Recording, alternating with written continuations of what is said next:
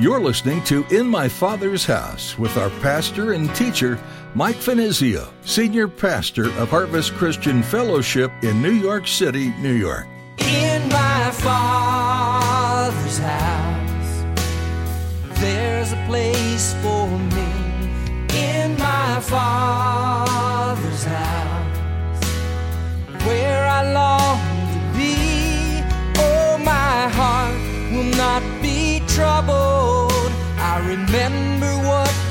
said.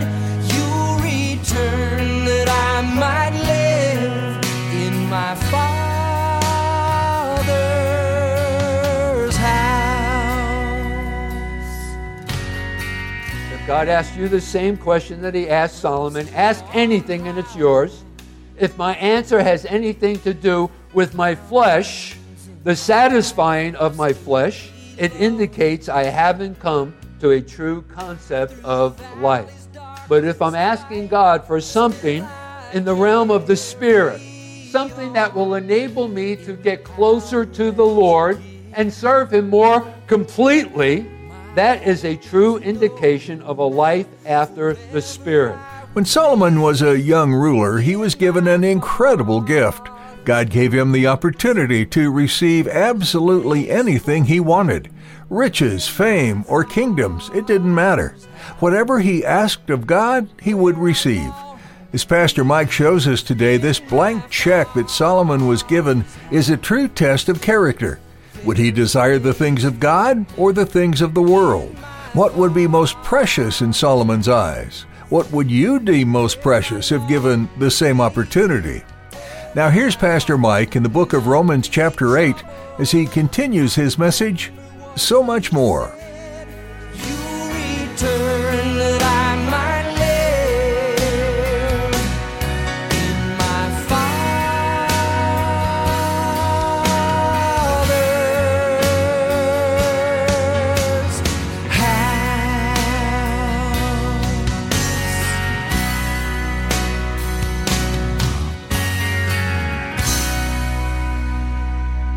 I need to choose to live after the Spirit. Now, let me give you a couple of cross references for this.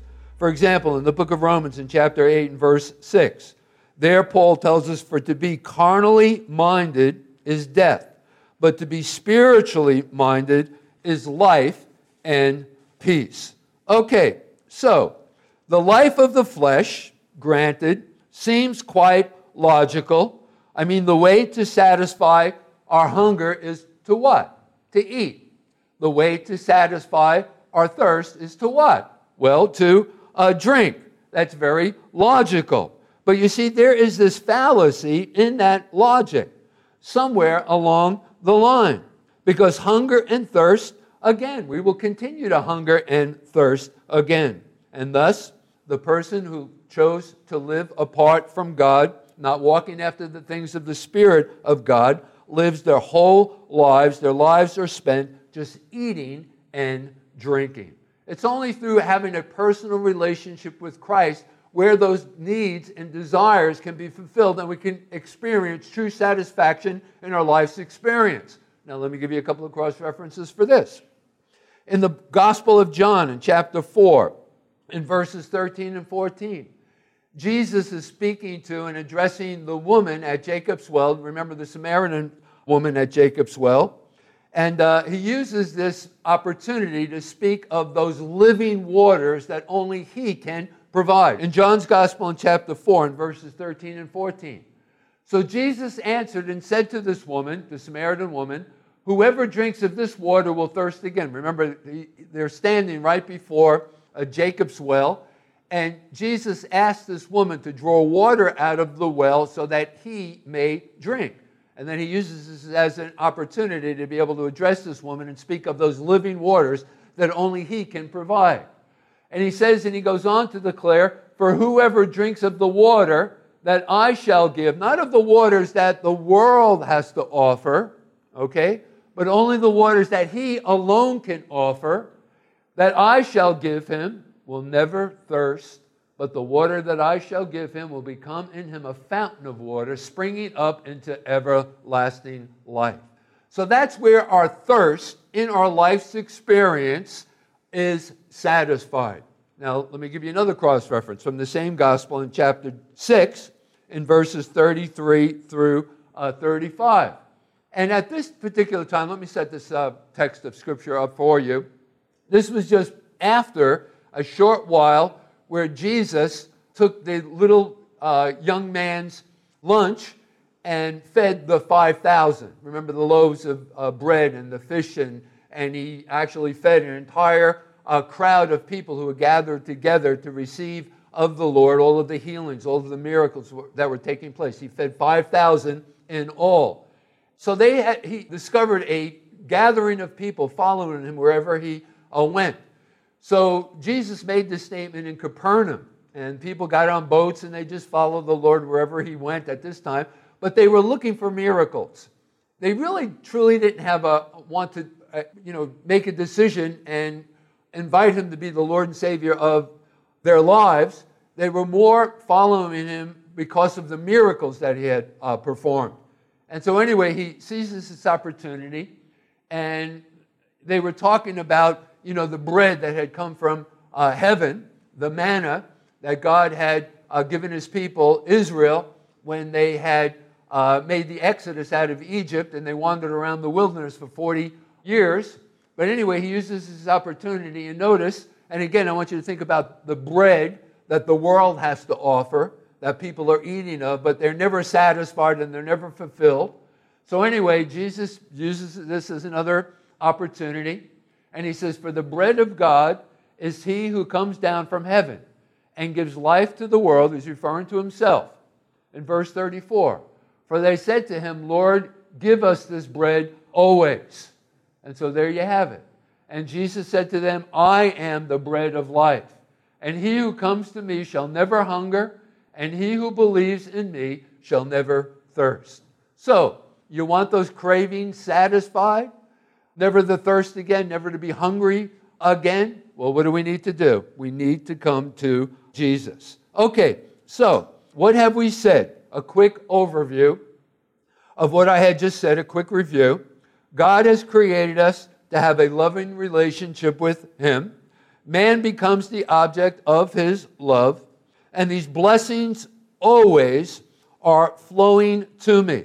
But for that love to be truly meaningful, He had to create me, create you, a self determinant being, and give me a choice to make. And what was the choice again? Well, we're either going to walk after the flesh, our bodily appetites, or we're going to walk after the Spirit of God.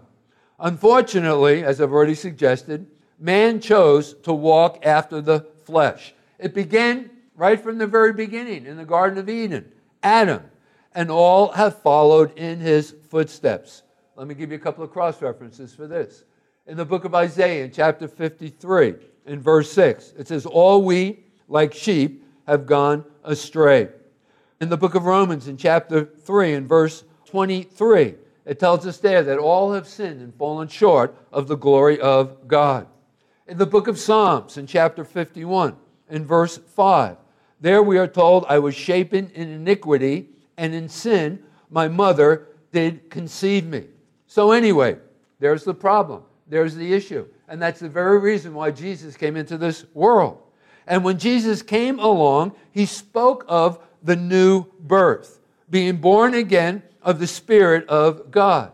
And Jesus said, Man cannot enter into the kingdom of God until he's been born of the Spirit of God.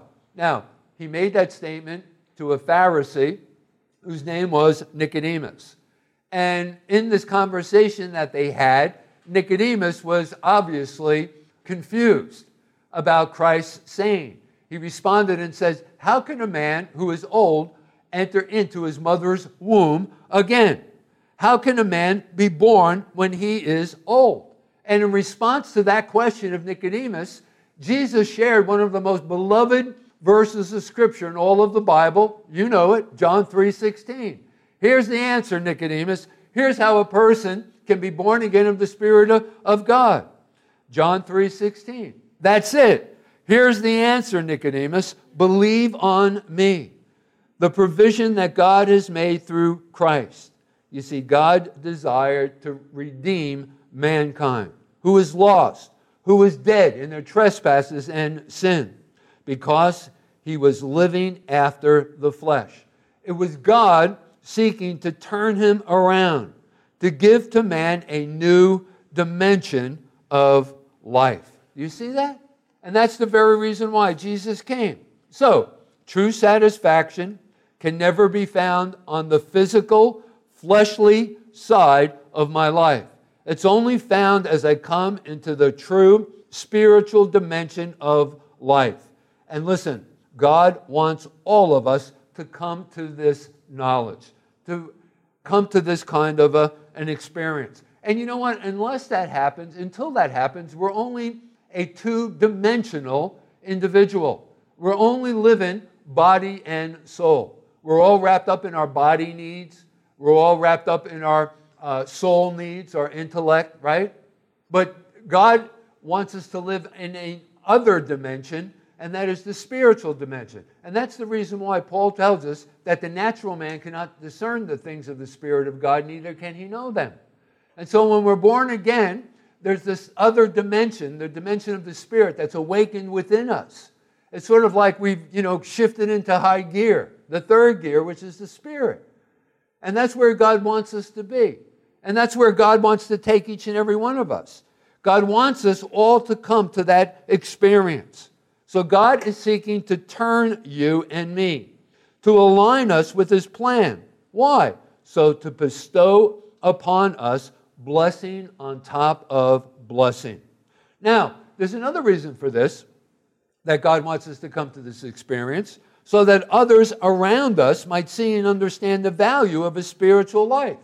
Isn't that the very reason why he called the nation of Israel unto himself? Now, I don't know why God chose Israel. I mean, they failed time and time again, over and over and over, right? But God, you know, I'm not going to counsel God. I don't know why particularly he chose uh, the nation of Israel. He could have chose the Italians. And I would have been perfectly good with that myself, you know, I'm Italian. I mean, why Israel? I mean, they failed time and time again. But the purpose in, in choosing whatever uh, group he had uh, chosen was so that the surrounding nations would see the benefit of them knowing, serving, and worshiping the true and the living God, Jehovah. And that was God's purpose in choosing uh, Israel. And it's also true of us today. That's why God has called. This is another reason and purpose why God has called uh, you and me. Not only for our blessing, that God might shower his love upon us, but that others around us might see the benefit of our walking and having a relationship with God. That they might see and understand the value of a spiritual life when they see that joy, peace, love that we have.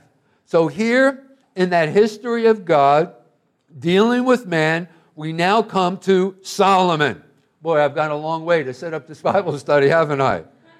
David has passed along the reins of leadership to his son Solomon. And now Solomon is in the city of Gibeon. And after offering these sacrifices, he dreams a dream. And God appears unto him and declares, Solomon, ask anything, and it's yours. And as I mentioned before, we can only uh, fantasize if this was us, if we found ourselves in Solomon's place. Now, let me ask you a question, and I want you to think about this. What would your answer be if God, you know, gave you that blank check? How would you respond? I bet you some of you would respond, you know, God, I, I could uh, actually, how about a great bod? Or how about like a, uh, you know, a uh, six pack uh, stomach? Or, you know, God, I would really love to be extremely handsome. Now, I know that none of you would ask that because you're all extremely handsome. Maybe some of you would ask for a billion dollars. Maybe some of you would ask for notoriety or to become famous. Others would ask for the honor of man. You know, you fill in the blank, so on, etc., etc., right? How would we respond to that question? Well, listen, these are the things that I've just suggested people are striving for every day around you. These are the things that the person who is living after the flesh holds up as a ambition, a desire, or a goal. Now, why is that? Because obviously they feel that if they can obtain these things, that that will bring them satisfaction. It will make them happy. But you know what? The truth of the matter is that they are deceived because happiness does not come by some fleshly endowment. In fact, some of the things that I just mentioned, people have received, and they're the most miserable of people that you'll ever meet. In the book of Romans, in chapter 8 and verse 6, there we are told the mind of the flesh is death. Listen, gang, it can never bring you happiness or fulfillment. If your focus is in on the things of the flesh, you'll never be happy and you'll never be fulfilled. You'll never experience true satisfaction. So, in answering this question, if God asks you the same question that he asked Solomon, ask anything and it's yours. If my answer has anything to do with my flesh, the satisfying of my flesh, it indicates I haven't come to a true concept of life. But if I'm asking God for something in the realm of the Spirit, something that will enable me to get closer to the Lord and serve Him more completely, that is a true indication of a life after the Spirit, a life that is going to be blessed. And you can expect that. So, if you're really honest with your answer, if you are evaluating yourself, you know, on the basis of where you really are with uh, God. This is a good way to gauge that. Now, notice here in verses 7 through 9 in our text, how did Solomon respond? Verses 7 through 9. Solomon asked and said, Help me, God, to fulfill my calling, to serve your people, to rule with your wisdom, to know right from wrong, indicating what? That Solomon had come to a true evaluation of life, the meaning of life. And Solomon was someone who at this time was walking after the Spirit. And when God saw that Solomon made this request, it pleased God. Because remember, Solomon could have asked for the world. He could have asked for anything, and God would have granted it to him. But because his request was of a spiritual nature, his request was granted. And God gave him this uncanny ability in wisdom. In fact, just jump ahead and we'll, we'll get into this and I'll really break it down for you in one of our future studies as we move into the next chapter, in chapter 4. But let me give you a quick preview. Notice, quickly turn to chapter 4 and verses 32 and 33. And this was the result of God giving Solomon this wisdom that he asked for.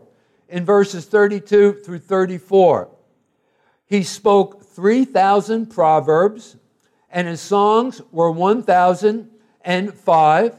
Also, he spoke of trees from the cedar tree of Lebanon, even to the hyssop that springs out of the wall. He spoke also of animals, of birds, of creeping things, and of fish. In other words, he became an expert. He excelled in philosophy, in music, in botany, in zoology, in architecture, all of these things. And verse 34 And men of all nations, from all the kings of the earth, who had heard of uh, his wisdom, came to hear the wisdom of Solomon. So God said, I'll give you what you asked for, but I'll also give you what you didn't ask for because you made the right choice, Solomon. Now, in verses 13 and 14, take special note of this. Remember, this was all contingent upon. And what we have recorded for us in verses 13 and 14 are rules for honor and long life. Let's read that one more time, verses 13 and 14. I have also given you what you have not asked for, both riches and honor, so that there shall not be anyone like you among the kings all your days. So if you walk in my ways, notice it's contingent upon this, walking in his ways, to keep my statutes and my commandments as your father David walked, then I will lengthen your days. So what we have here in verses 13 and 14 are rules for honor and long life. And herein, in those verses of scripture, is an interesting discovery. Jesus declared it in the New Testament very plainly. He set forth this divine principle. It's the same principle that's recorded for us here in our text. This way, when he said, Matthew chapter 6 and verse 33, Seek ye first the kingdom of God and his righteousness, and all things shall be added unto you. You see, it's a matter of priority. If your spiritual priorities are ruling, then God is going to take care of all the rest of everything in your life's experience. Thus, you don't have to ask for the riches or the honor or these other things. He will take care of all of those things. If only you will seek first the things of the Spirit, the things of His kingdom.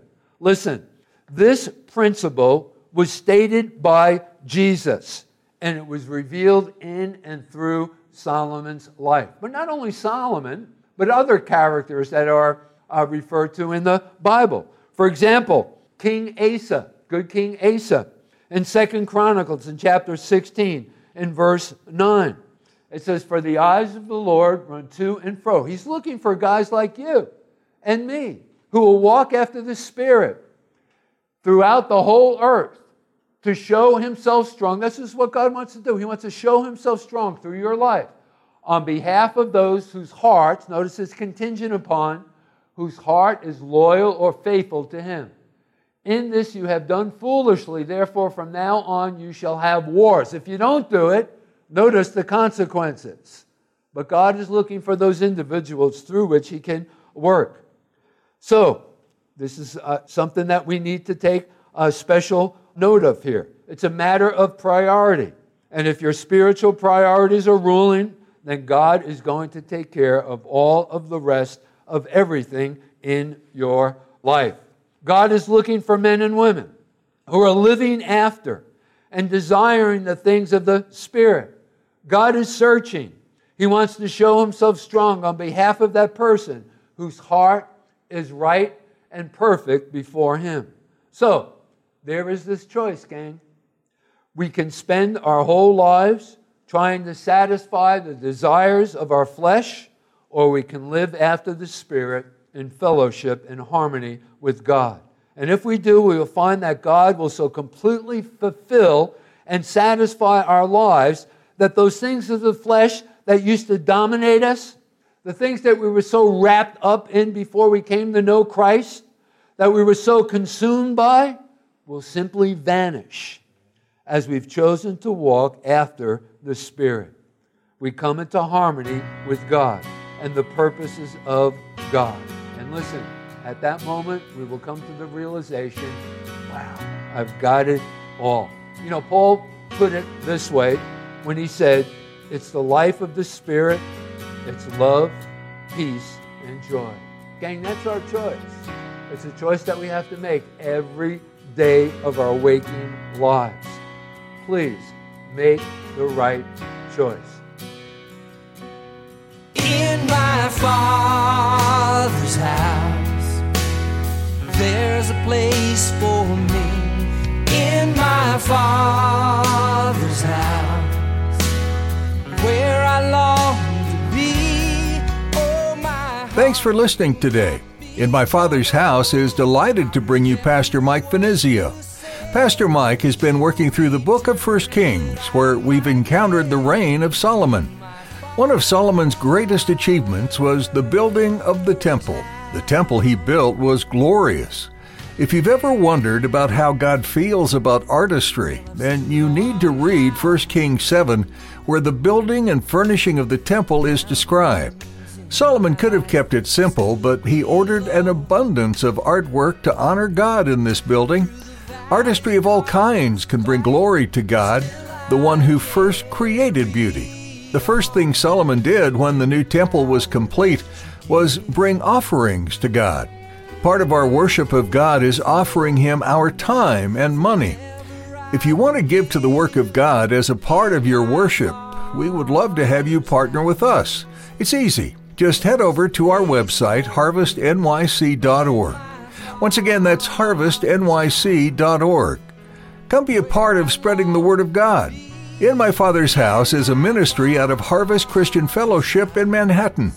If you're out of the area, we'd still love to hear from you. Please send us a quick note at harvestnyc at verizon.net. That's harvestnyc at verizon.net.